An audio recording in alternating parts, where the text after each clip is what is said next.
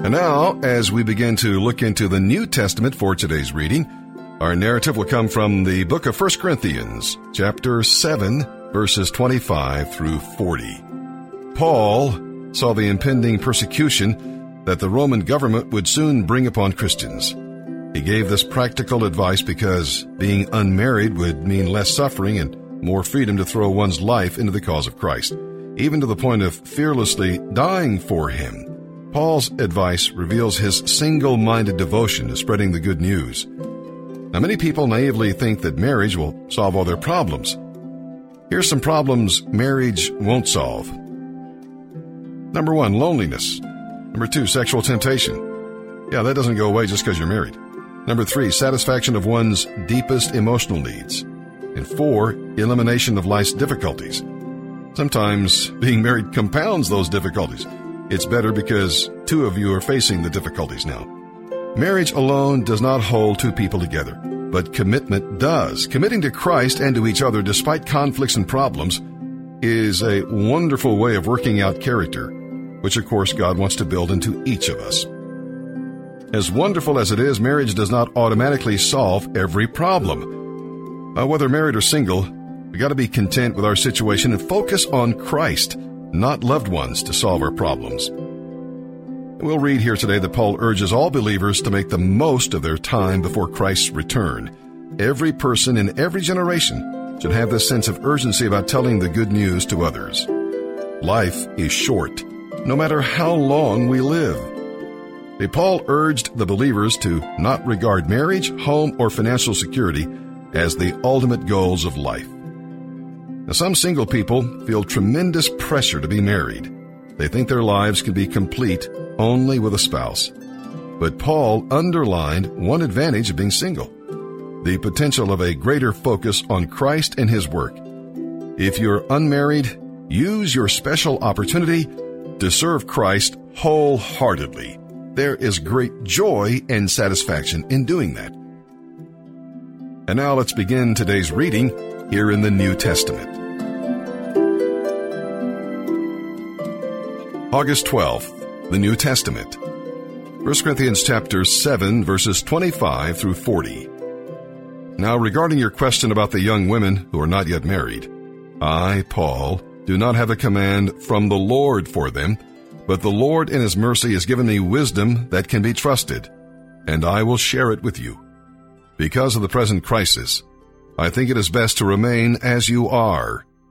If you have a wife, do not seek to end the marriage. If you do not have a wife, do not seek to get married. But if you do get married, it is not a sin.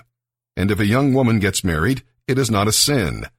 However, those who get married at this time will have troubles, and I am trying to spare you those problems. But let me say this, dear brothers and sisters. The time that remains is very short.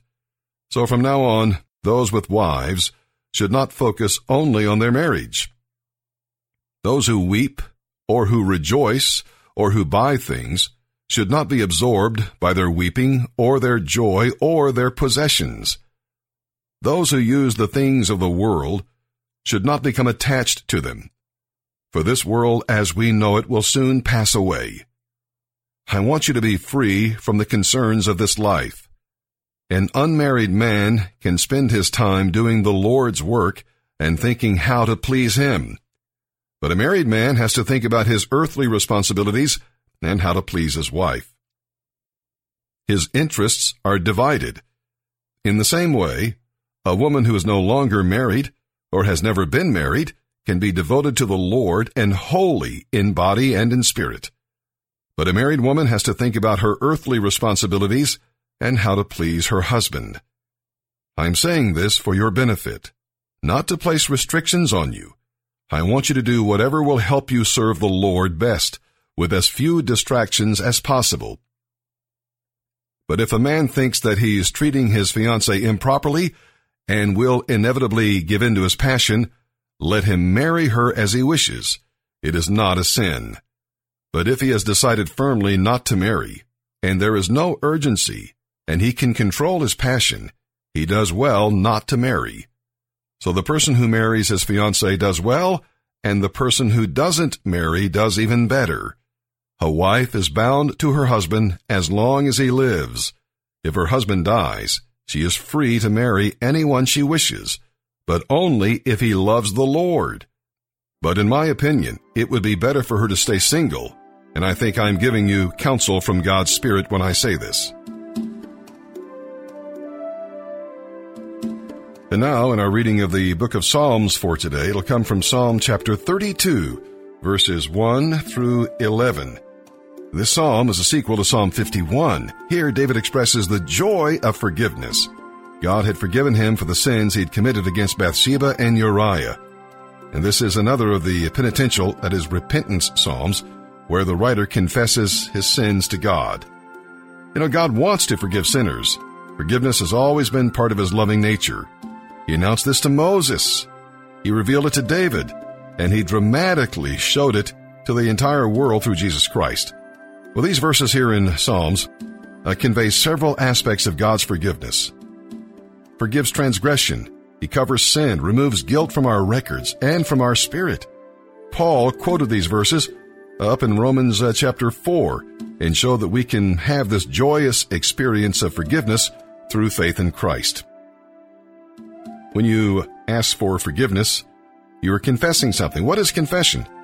To confess our sins is to agree with God, to acknowledge that He is right to declare it sin and that we are wrong to desire or to do it. It's to affirm our intention of abandoning that sin in order to follow Him more faithfully. You know, when you've hurt someone, it's very freeing to receive His or her forgiveness.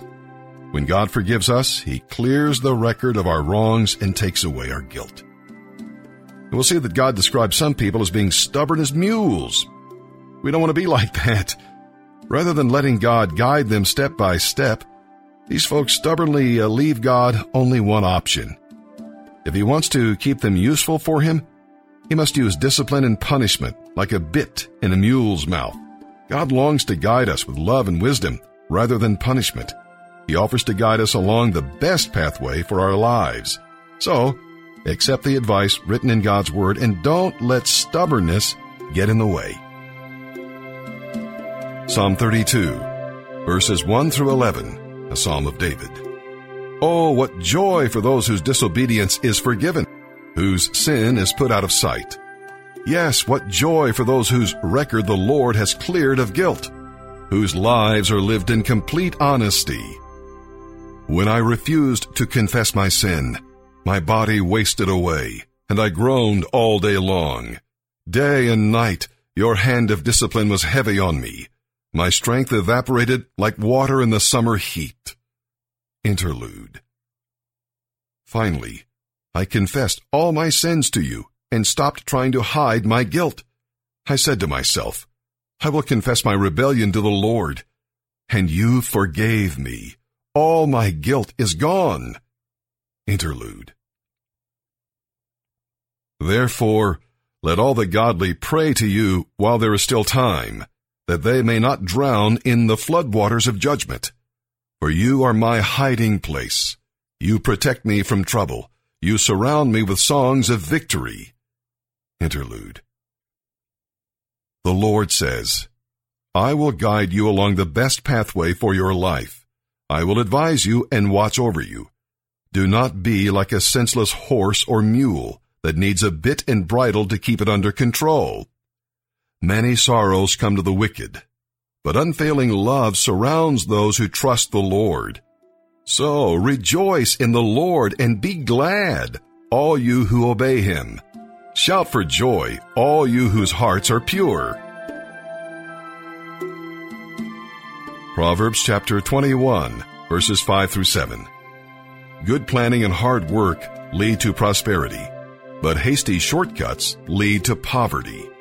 Wealth created by a lying tongue is a vanishing mist and a deadly trap. The violence of the wicked sweeps them away because they refuse to do what is just.